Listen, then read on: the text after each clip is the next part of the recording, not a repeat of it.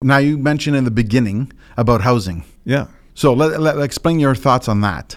Okay, so I'm here to make a, to talk about something that may give a lot of people hope. It may upset and and threaten a lot of other people, which is that the one one of the main reasons that we have extraordinary high housing prices in this country. You know, we're led to believe that it's supply. Uh, it, it, supply is part of it, but it's not the only thing. I think the main thing is that we treat housing as, as an investment asset, like stocks and bonds. And when I say housing, what I really mean is land, because the, the house part of, of a home generally goes down in value, it depreciates. The land part goes up in value.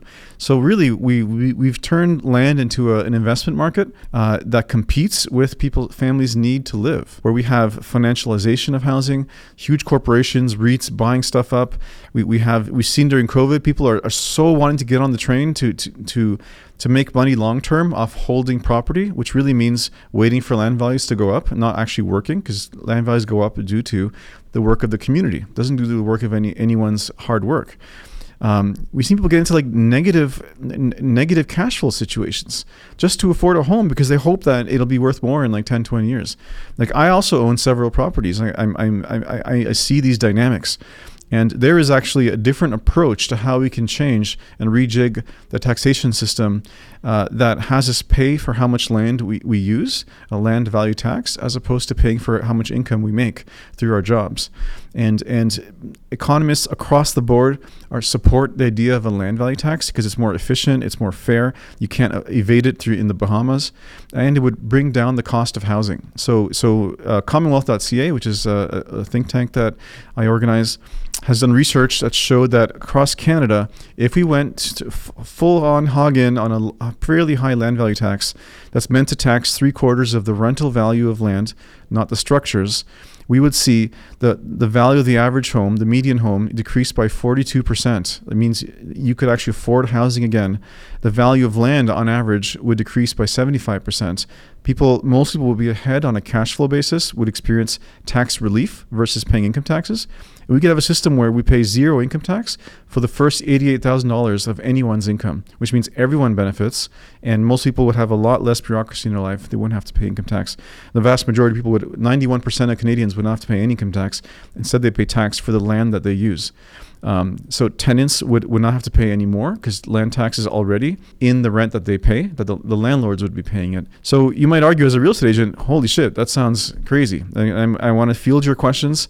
I think this is an, an important reform uh, that we have to confront because it's just unfair that future generations have to pay to make past generations wealthy uh, for money they didn't earn. Like uh, we don't work to increase land values. It happens because of investments in the community around us, and as opposed to our income, which we work earn from our own hard work. Right now, my question is: uh, You said you own uh, several properties, right? Yeah. Imagine half you, you, you have the same mortgage you have now, and your properties are worth fifty percent. Yeah, so I'm glad you went there. As, and part of any transition should be slow. Ideally, it's it's slow enough, like a 20 year rollout, that we don't see a major shift in, in, in major immediate loss. But what you do see is like a freezing of, of rates, such that wages can catch up and overcome them. Now, it's possible and it's probable that that wouldn't happen if you announced a, a fairly high tax shift, even over 20 years. The market would respond within a year or two because people are are, are making investment decisions ba- based on their future expected earnings. So so it would be the case, it could be the case that that income that values would go low. In that case, we do need to be as part of the plan to ensure that no one has to pay for mortgages where they're under under their uh, housing has gone under the value. That part uh, should be should be addressed uh, through some sort of uh, rebates or, or, or, bonds or government programs. Even now, it's the only reason the market hasn't crashed yet in Canada is because the government's allowing 35 year uh, neg- and negative amortization mortgages. Like some banks, I think it was BMO, like a third of their mortgage book is negative amortization mortgages. People are paying are actually their their debt is increasing year over year, which means the bank is their landlord bank should not be your landlord. It's crazy. So land value tax addresses all that because you cannot uh, mortgage out the land component. The land component is gone because you're paying um, tax for that, so the value decreases.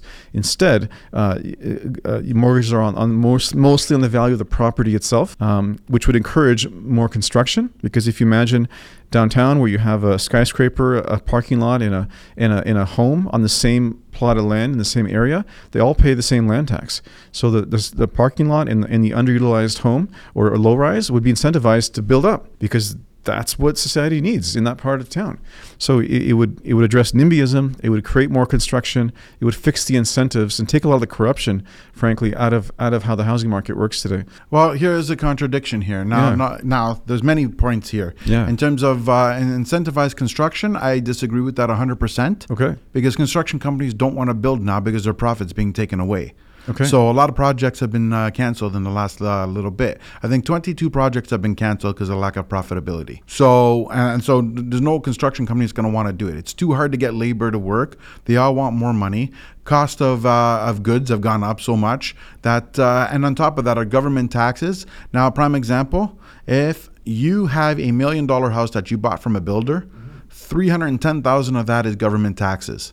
A lot of people don't realize that. Yeah. It's uh, do you know that a builder only makes twelve percent Um, as profit? A, I mean, that's- interesting. As a net profit. Yeah. Okay. So the government makes more money Yeah. out of that your out of your million dollar house than the builder does. Now the reason they make hundreds of millions of dollars is because they have so many lots that if you're making 120,000 and you got 400 uh, units, that's a lot of money. Yeah. But the point I'm getting at is that also means the government got 310,000 times those many units. Mm-hmm.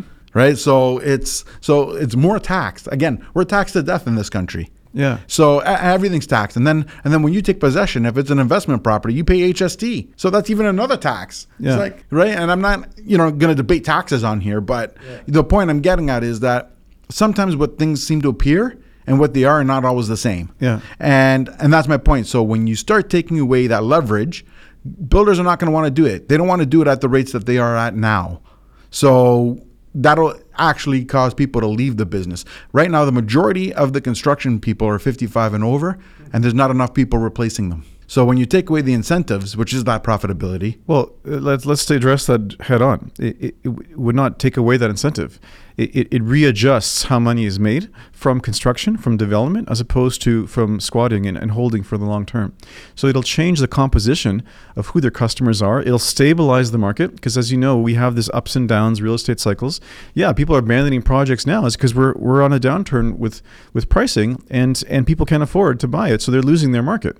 But if we had a, a stable, smooth, long-term growth that would happen after you had a system like this that that eliminates speculative incentives, like uh, what this ultimately does is get speculators out of the market uh, predominantly, so that it's mainly families buying for their own needs as opposed to second and third property investors. but going to my point, that million dollar home, Yeah. there's nowhere to drop.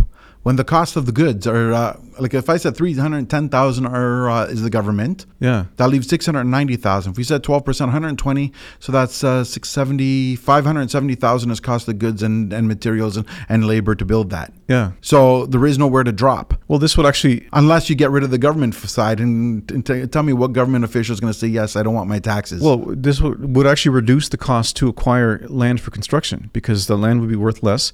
So both homeowners who are in, in underutilized land are incentivized the to sell. of land Yeah. is the smallest portion, Okay. right? So, ooh, you get 50 grand off. Yip de doo. No, I mean, like, I mean, like a lot more than that. No. Downtown plots. It's not. what- It's not as much as you think when you add per house, right? Because remember, they take the big plot. Yeah. we see that. Oh, they bought thirty million dollars for that plot. No, no, but it's divided amongst two hundred homes. When you do that, there's not much of a savings. Is what I'm trying to say. It's like it's too small of a percentage compared to the bit cost of everything else, Okay. right? And now we're.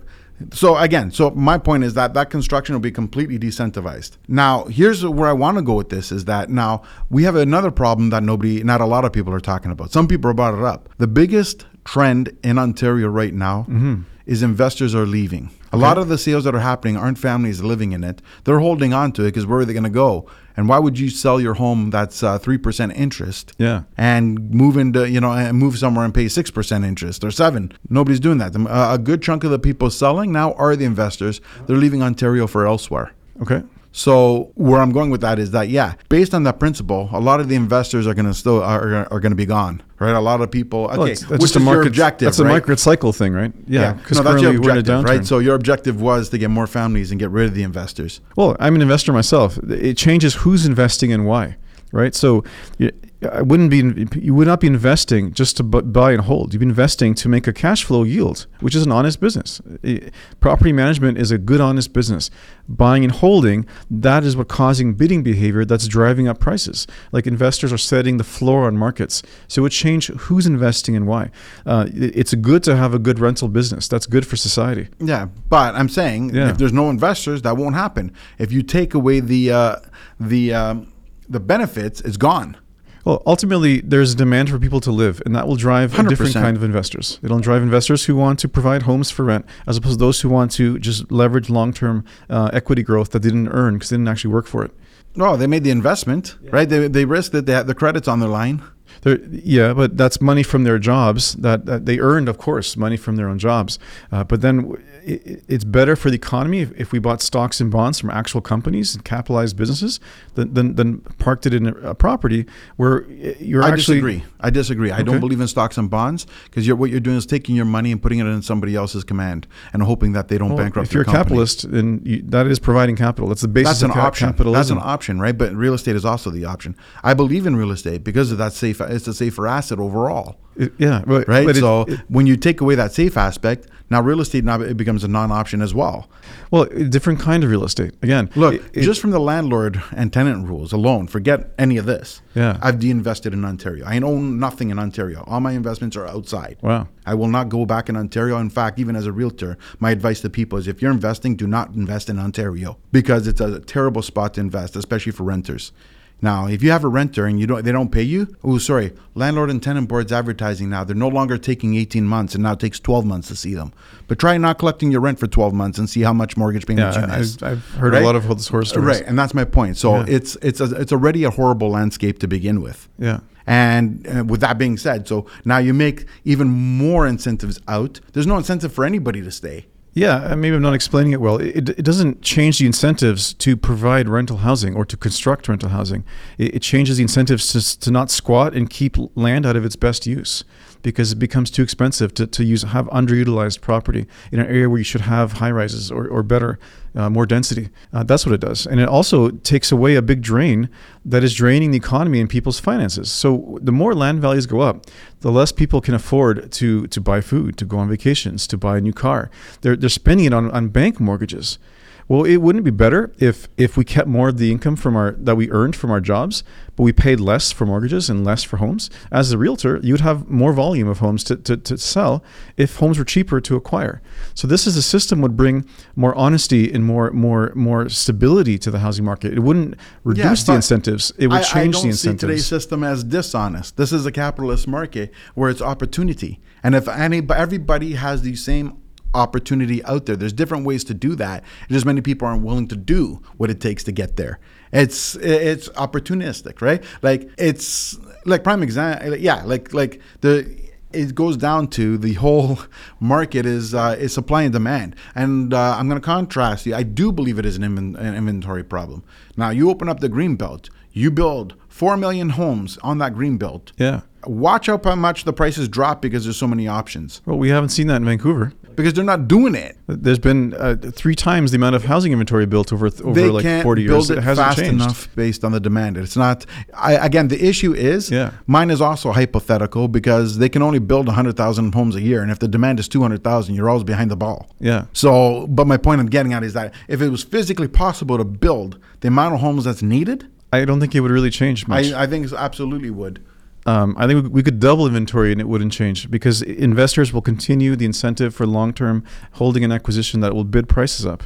And not just investors, we're all investors. Families are investors. When they, if you expect you're going to make a lot more in 30, 20 years just because you lived there, you're going to bid more now. That's why people are, are actually putting themselves negative underwater. Have you tried getting a loan lately? Uh, no, not not recently myself. No, actually, I am in the process of getting a loan. It, what, what do you mean? It's been what's what? What about? What it? I'm saying is the amount you could get before is nowhere near what you'll get now.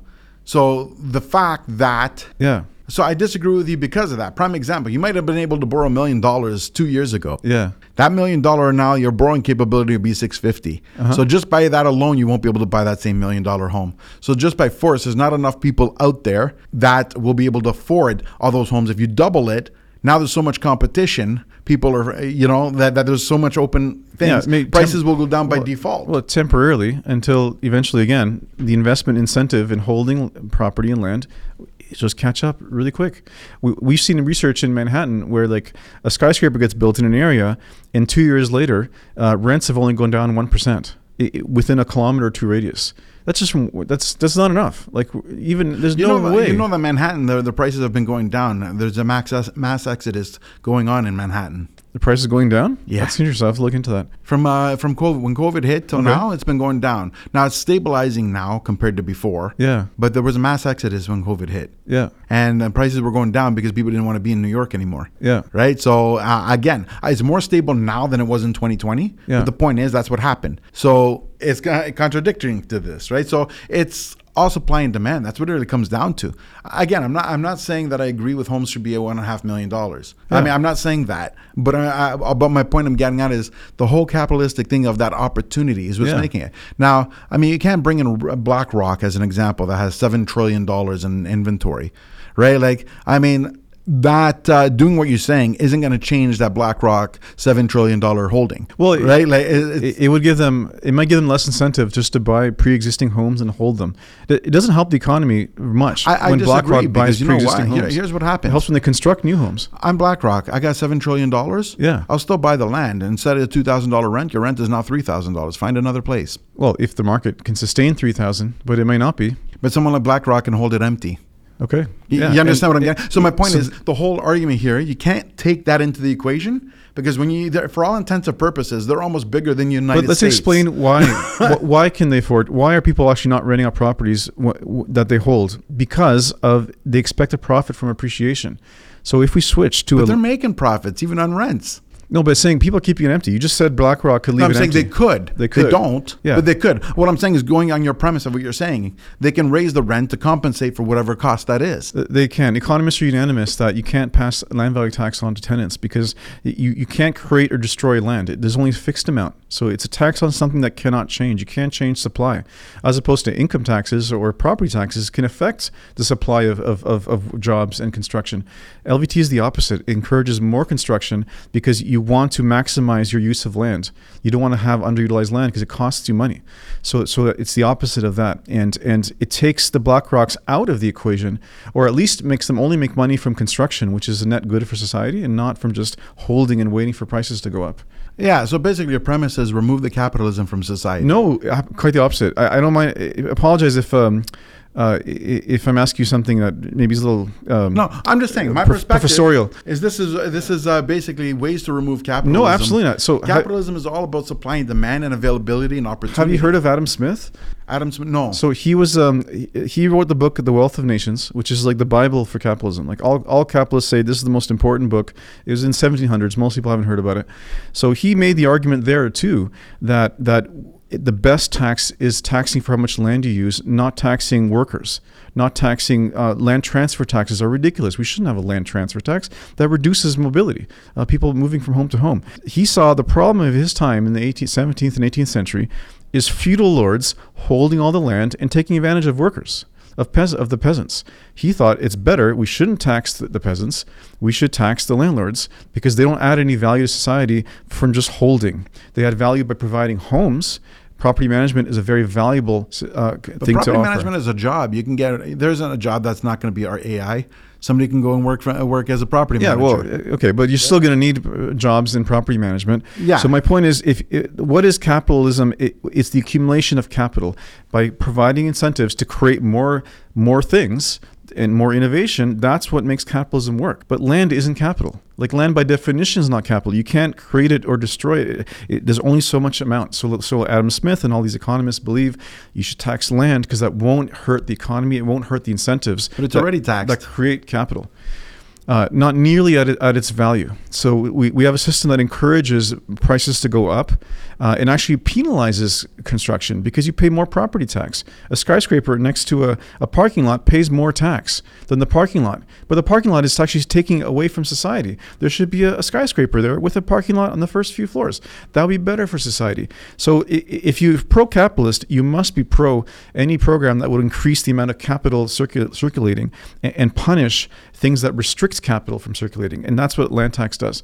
It, it actually takes money off of workers' backs, taxes off their backs, and puts it on on and just holding land inefficiently, which which restricts capitalism. It holds, it steals people's wages and checks that goes to banks, which could have been going to, to things that they need and to businesses instead. Yeah, I already think we're overtaxed, as I said. Yeah, Look, in take- general, sure, I, I mean, yeah. look, let's forget Toronto because Toronto is what I call an anomaly. Toronto ha- they haven't raised taxes in Toronto like they haven't have should have been Yeah. in something like twenty five years. Yeah. Right, like um, my parents' house is paying almost the same house uh, back in the day was paying almost the same tax today that they were 20 years ago. Almost. I'm I mean, you know, I mean, it goes up to standard whatever 50 bucks or whatever the heck the crap is, right? Yeah. I mean, you take that seven that same home and you put it in Oakville, and that Oakville home, like prime example, take a one million dollar home in Oakville or 1.1 million dollar home in Oakville.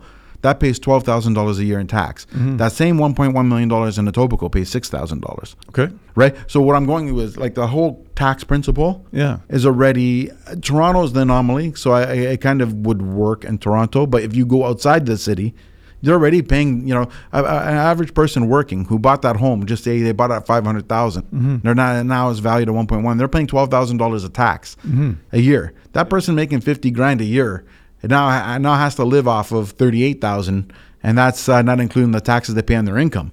So my point I'm getting at is So- taxes going up on that land value Yeah. all it does is take away from the same from the same income, uh, same pot. That Well, this is why no one's arguing for it's a tax grab. They're arguing for a tax shift.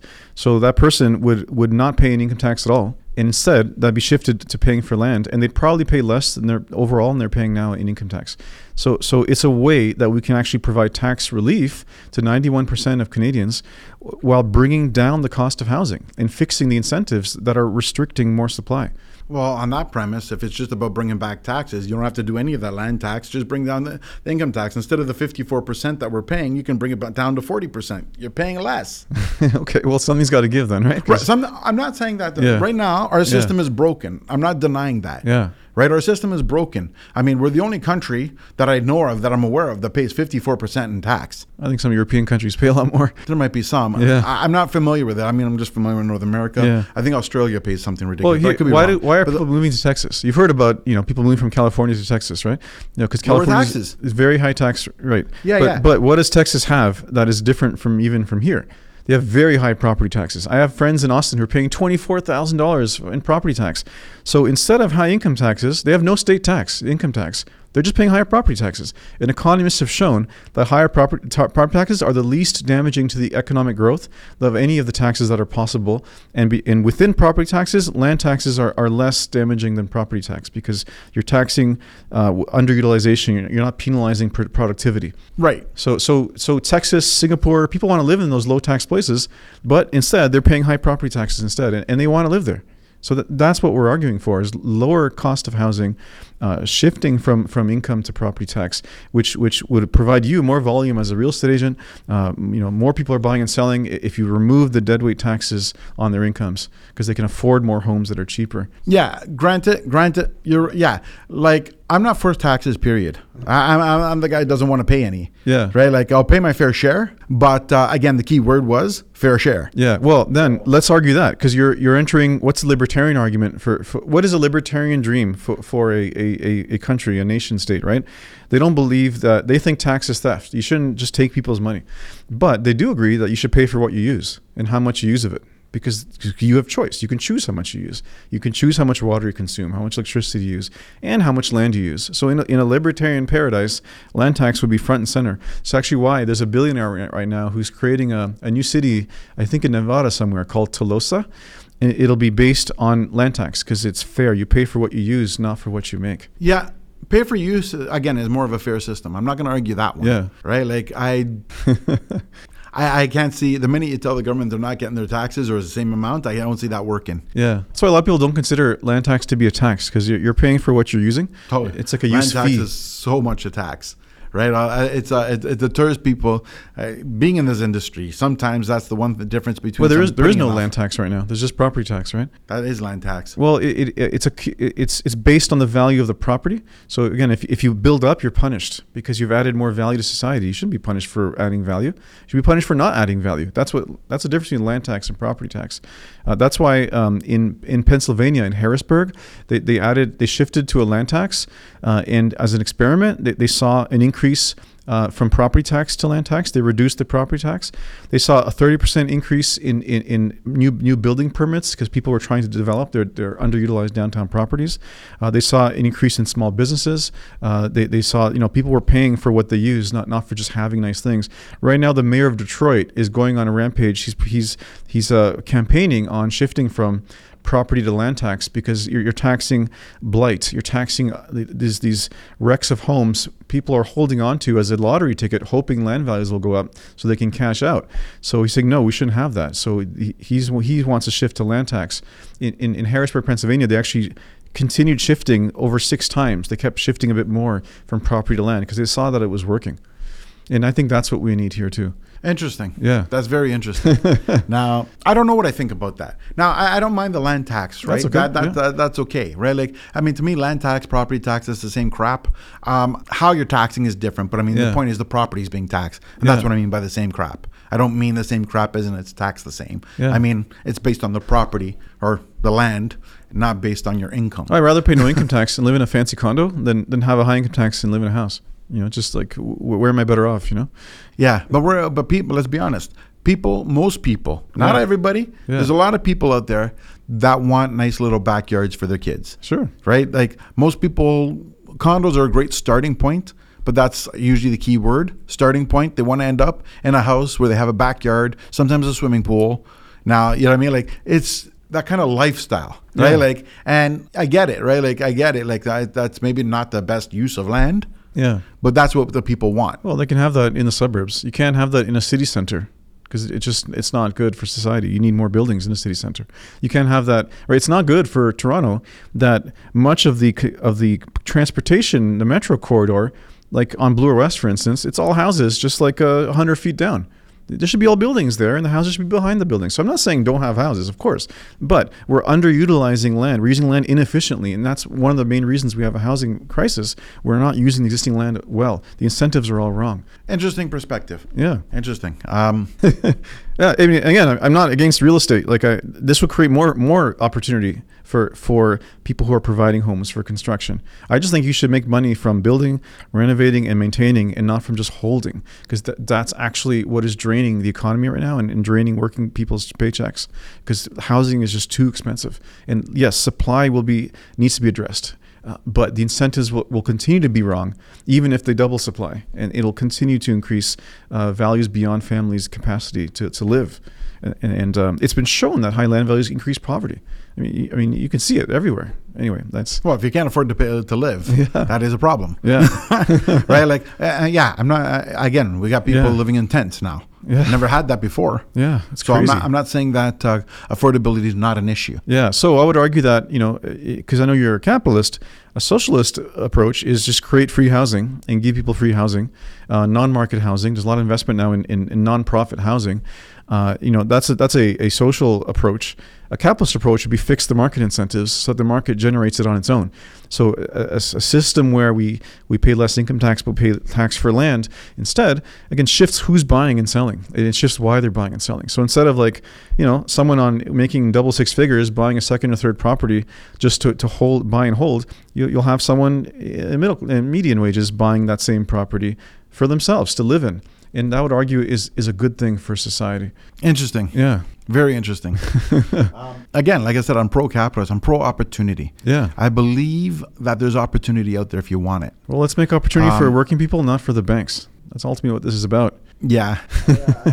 we have touch and go here thing with the banks thing. Now, look, I mean, eh, one thing I find out there, right? Like, Yeah. and it's even in the Bible, right? Like, regardless of the religion, you know, the borrower slave to the lender, right? Which comes down to people are spending money they don't have. Spend- I mean, I know that reality is. Let's be honest. Regardless of what market we're talking about, whether eh, whether your version or my version, if no one's going to buy a house without using some form of credit, regardless of which version comes to play. Yeah. so when you're borrowing money from a bank, you're a slave to the lender. The bank is the is the lender. You're the slave. That's this is slave society. That's what it what I believe, and that's the way it is. But now we need that for the opportunity. Absolutely. So, do you want credit to be issued for for creating new capital for financing building and, and businesses? Or do we want it cr- issued to, cr- to buy pre existing homes because the land value is so expensive? Banks used to let lending portfolios on banks used to be uh, more towards business than to residential. And now it's the opposite. It's like 80% residential mortgages, mostly on pre existing homes, and far less going to actual small businesses who want to invest to, to, to add extensions and, and create new jobs.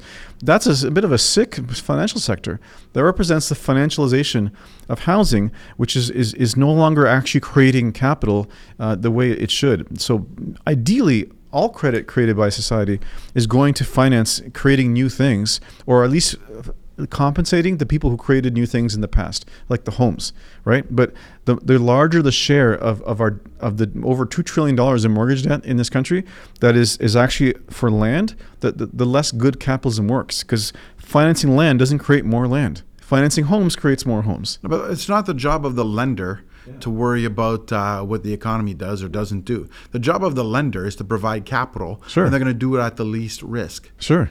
Right. So if Right now, the land is deemed least risky compared to everything else. And that's what it comes down to. Sure. If you go to a bank and you show them a business that has almost no risk, you'll get the funding. Yeah.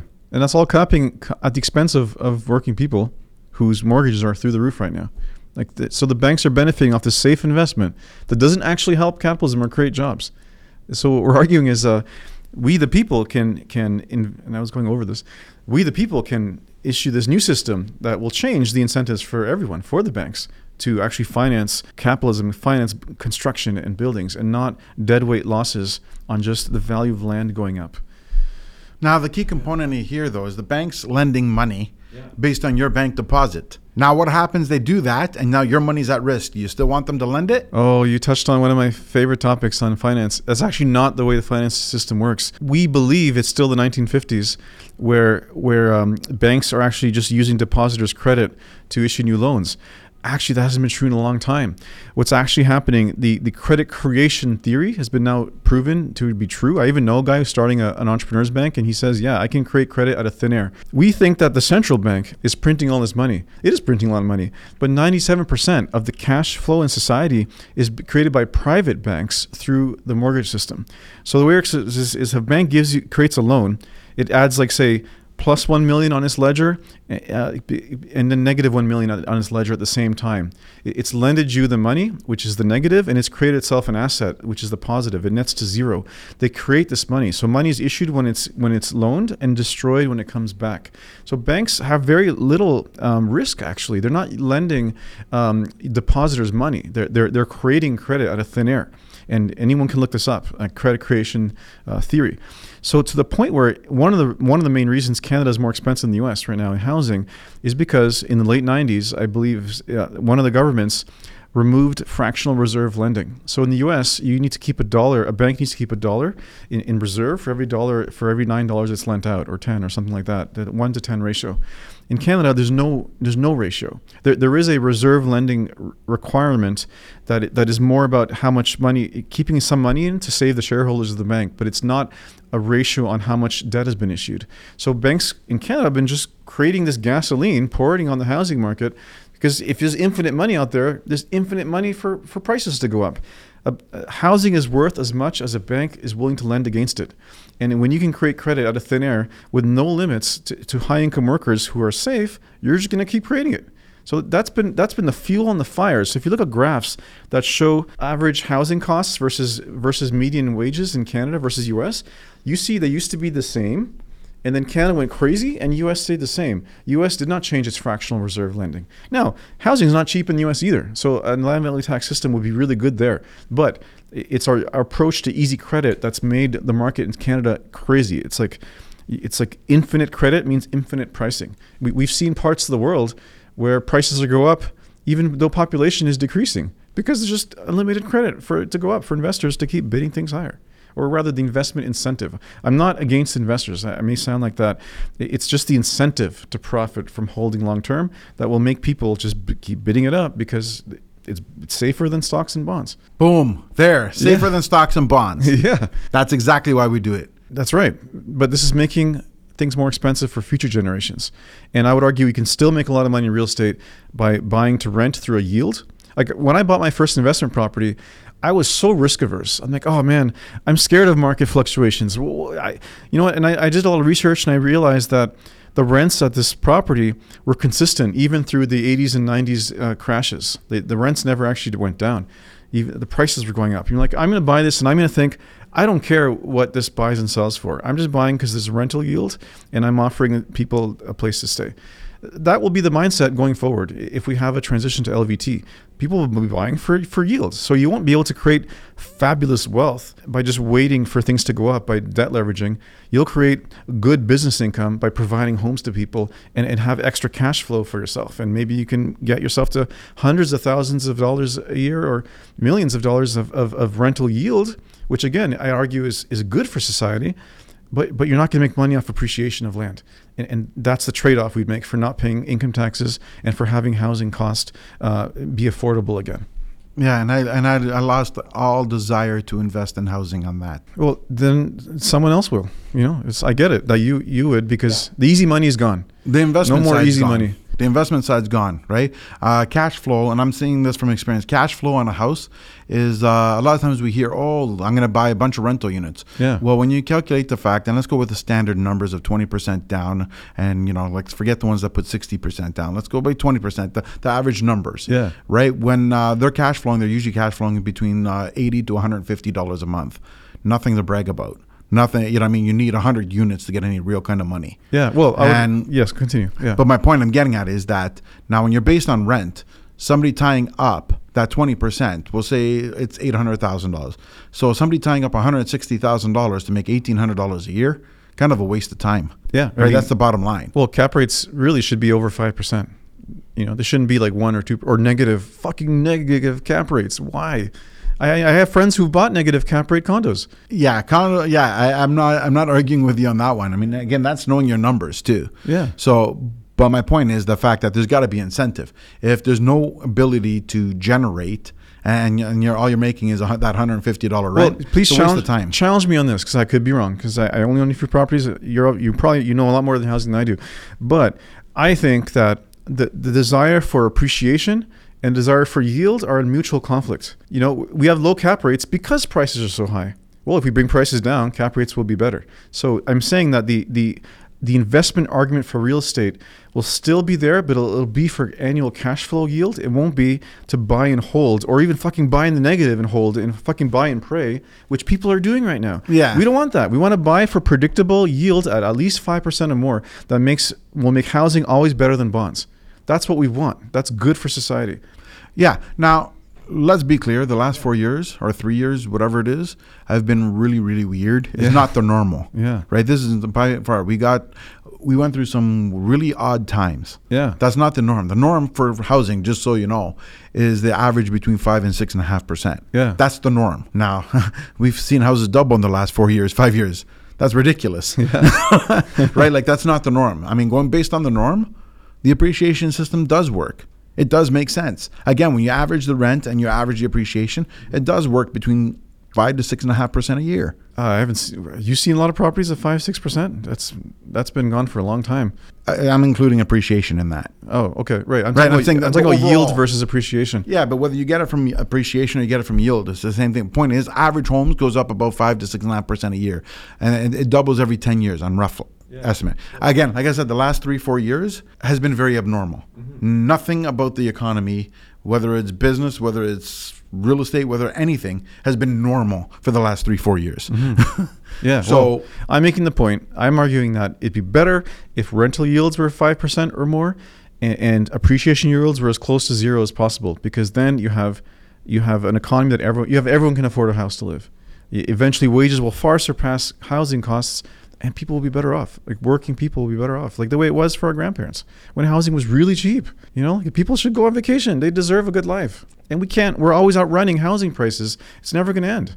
So uh, a system where we, we don't pay income tax, we pay tax for land, will bring us there, and and and uh, and it will not get invest. It'll get certain investors out of the market who are lazy, and get people in the market who actually care about maintaining properties and, and getting a good rental yield.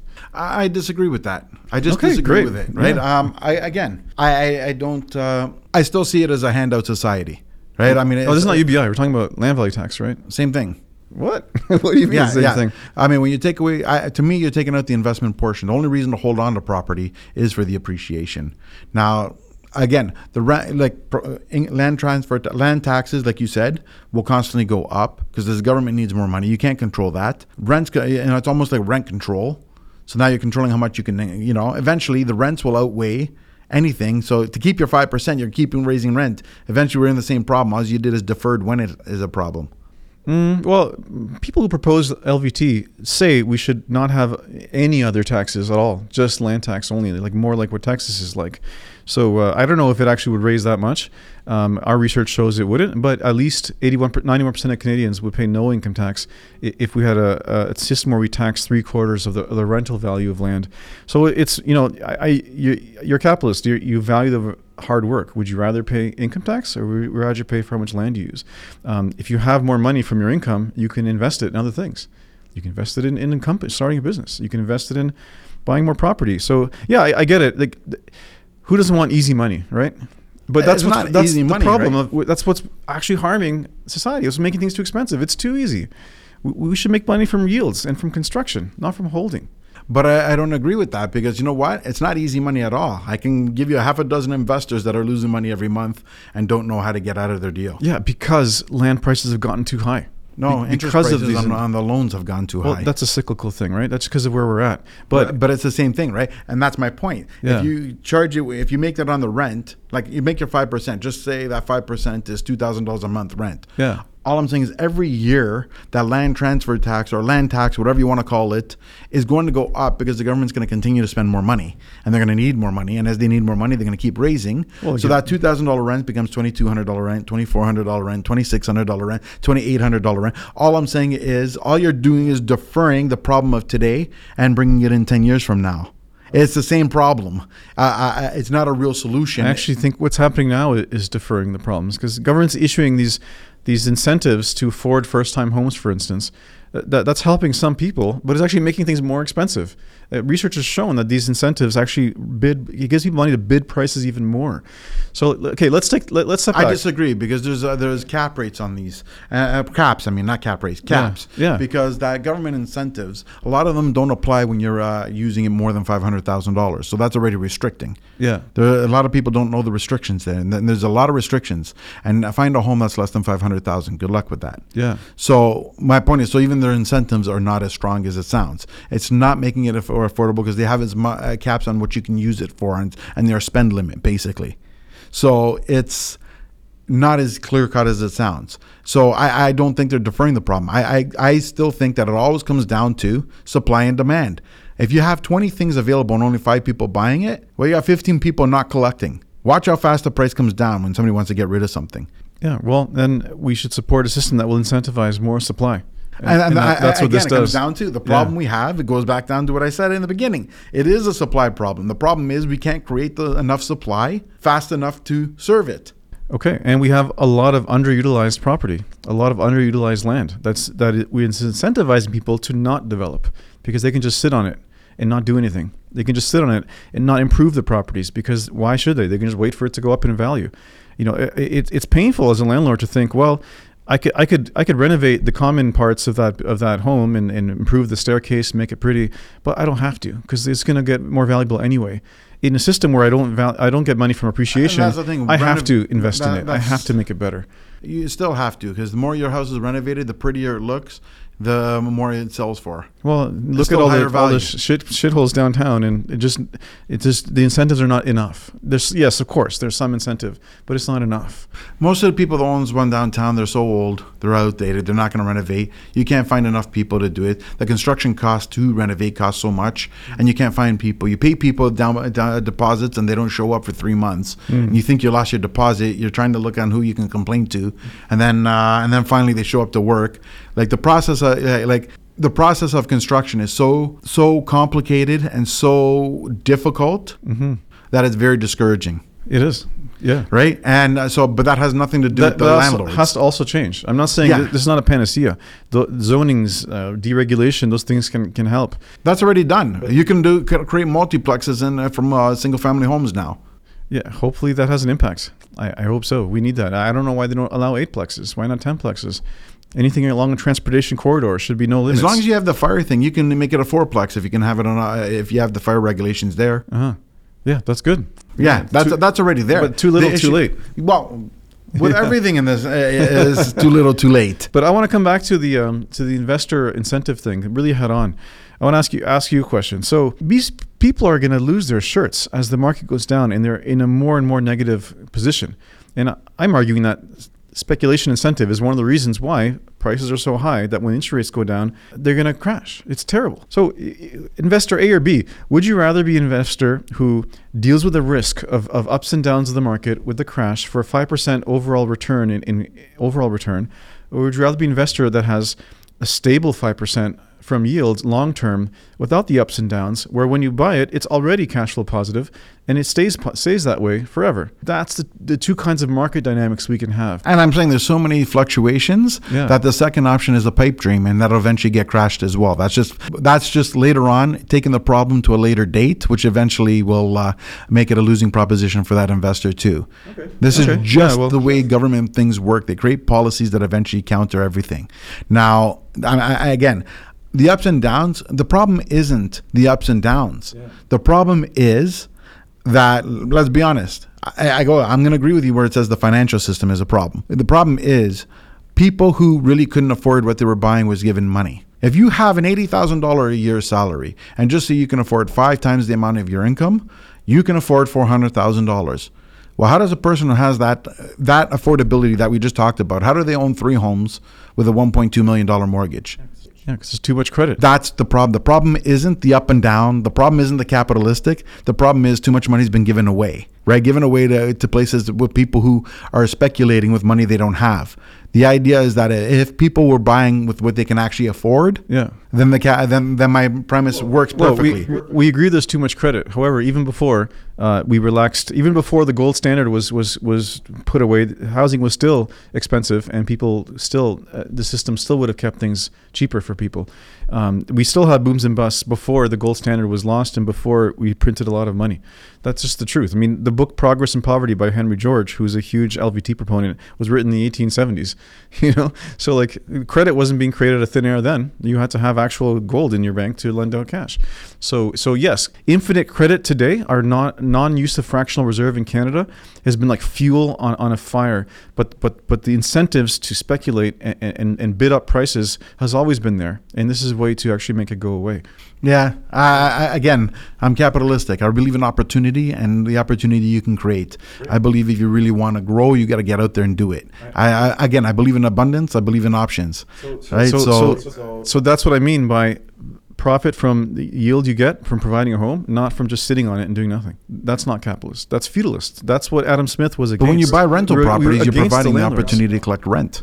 Right. I'm just saying we should profit off the rent of the from the value of the structure, not from the part from the land which which you never created and was there before we existed and will always be there.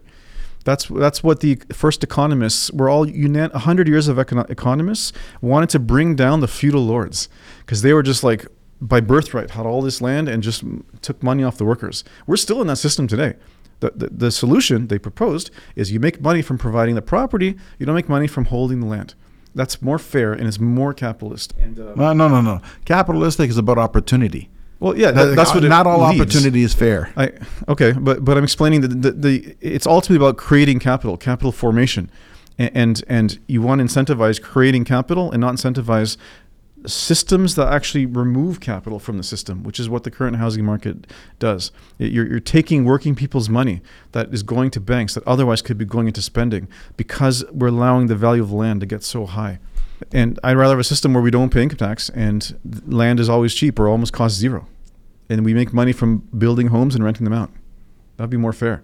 Well, we still make money from building homes and renting out. Yeah, great. But that's the part that we should have more of and less of land value going up because we have a land problem. We don't have a, as much a housing problem. In Vancouver, uh, you can look on their on their assessment website. A lot of houses are ninety percent of the value is land. Ninety percent, right?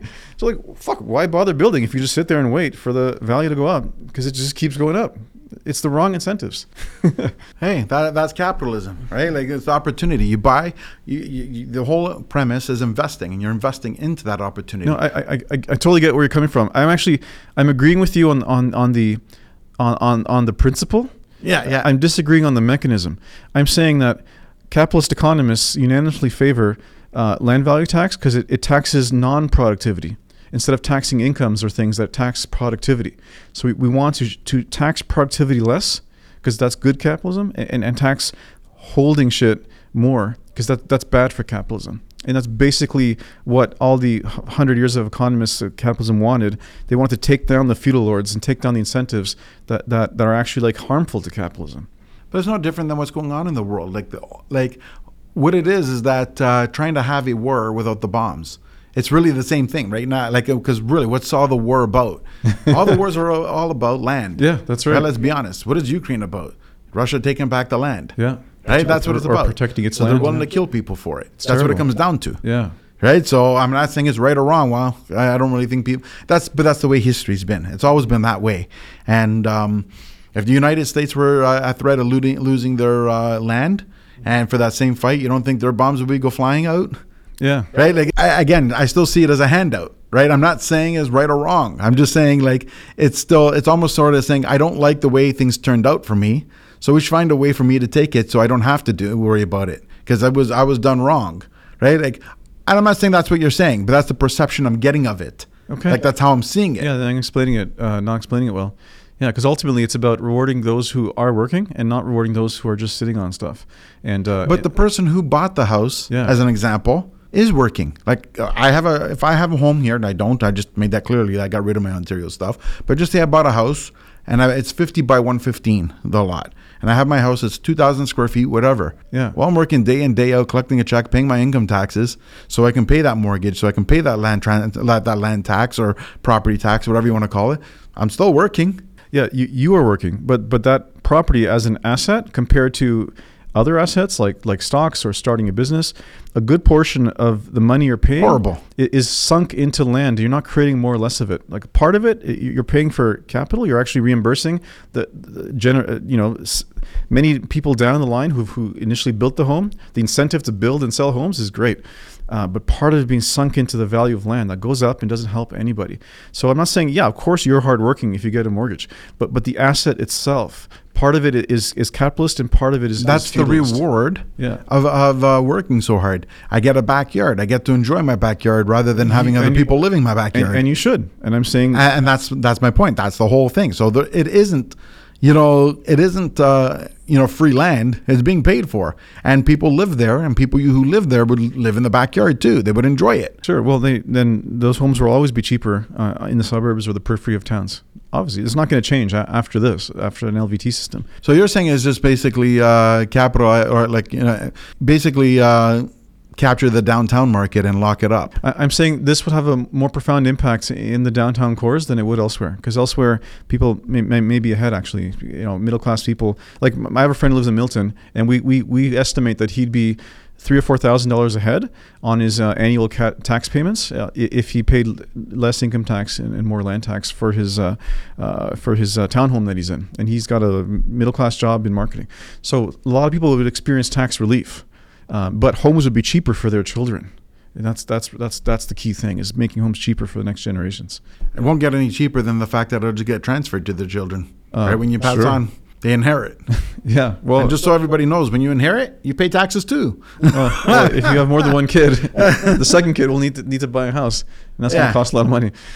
Uh, uh, anyways, you know, I, again, right? That, that again, to me, it just I don't agree with it because I, I- I figure everybody who's invested in there yeah, has invested and worked hard for that investment. They had, uh, you know, what I mean, like they if the option was basically as I'm viewing it as a handout. If if that was the transfer, I think less people would want to do it yeah, and yeah, because I know your your solution is invest in stocks.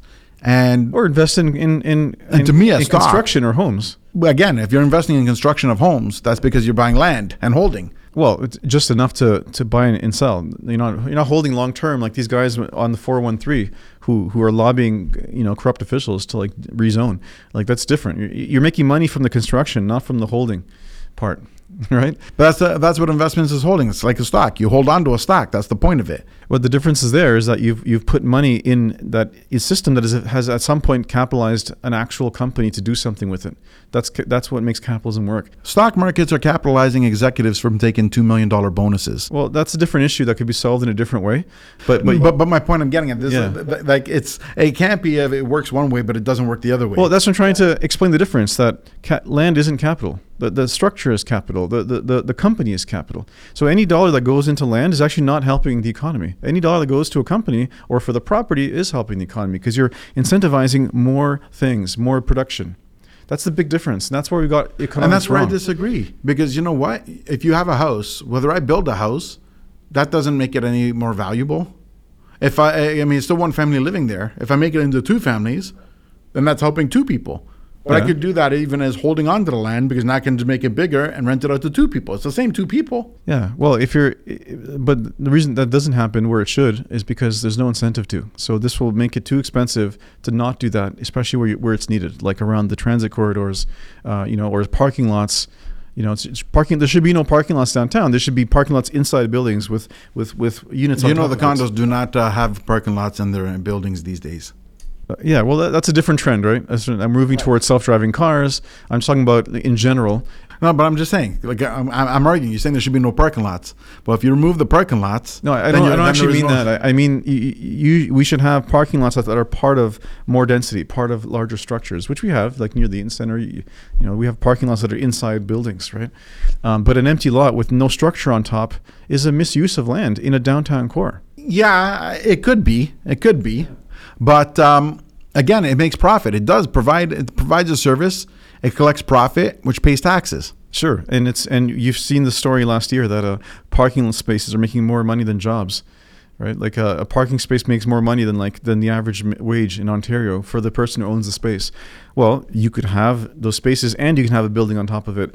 Not having a building on top of it in a downtown core is withholding valuable land from its best use that society would need, which you would need a commercial or a residential property there uh, with parking spots in it or enough public spaces in it. You know, you go around the uh, distillery area. They have a lot of, they have a, there's a public parking uh, built garage, and on top of it, there's condos. That's really good use of land. If there was just a, a, flat ground there, there'd be thousands of people less living on that ground. That's what makes it inefficient and bad for society. And and LVT makes it too expensive to have uh, empty land with just a parking lot in a downtown core. Uh, that's why in, in, in Harrisburg, Pennsylvania, they saw a lot of construction happening after they introduced LVT because um, they're making better use of the land in the downtown. Yeah, but those parking lots, the reason they're parking lots is because no builder will buy it because there's no incentive to build. Um, what do you mean there's no incentive to build? When you cost of construction to build and cost of acquisition, cost of, uh, you know, and the fact that it takes five years to build a building between permits in Toronto. Okay. Right. A lot of a lot of the the problems you're having that you're talking about still all boils down to red tape in the government. Right. Well, that should go. But that's a parallel issue, right? No, but but my point is that you can solve all that problem without any of this just by removing red tape. Well, that would certainly help. No, but if, if what you're saying is true in the absolute, there's no incentive to build. There'd be no buildings happening now, but there is.